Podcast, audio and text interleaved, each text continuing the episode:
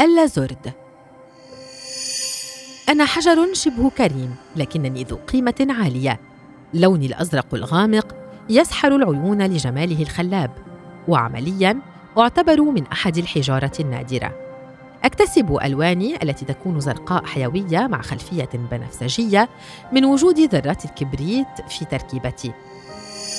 أنا المكون الأساسي اللازورد المعروف أيضاً باسم لابيس لازولي. وأنا من أقدم الأحجار استخداماً عبر التاريخ البشري.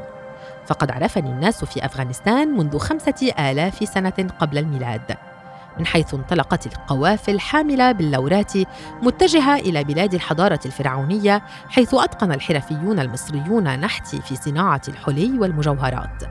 لاحقا استعملني علماء الرسم في عصر النهضة بعد طحني واكتسبت لوحاتهم جمالية فائقة بفضل لوني الأزرق الفاخر.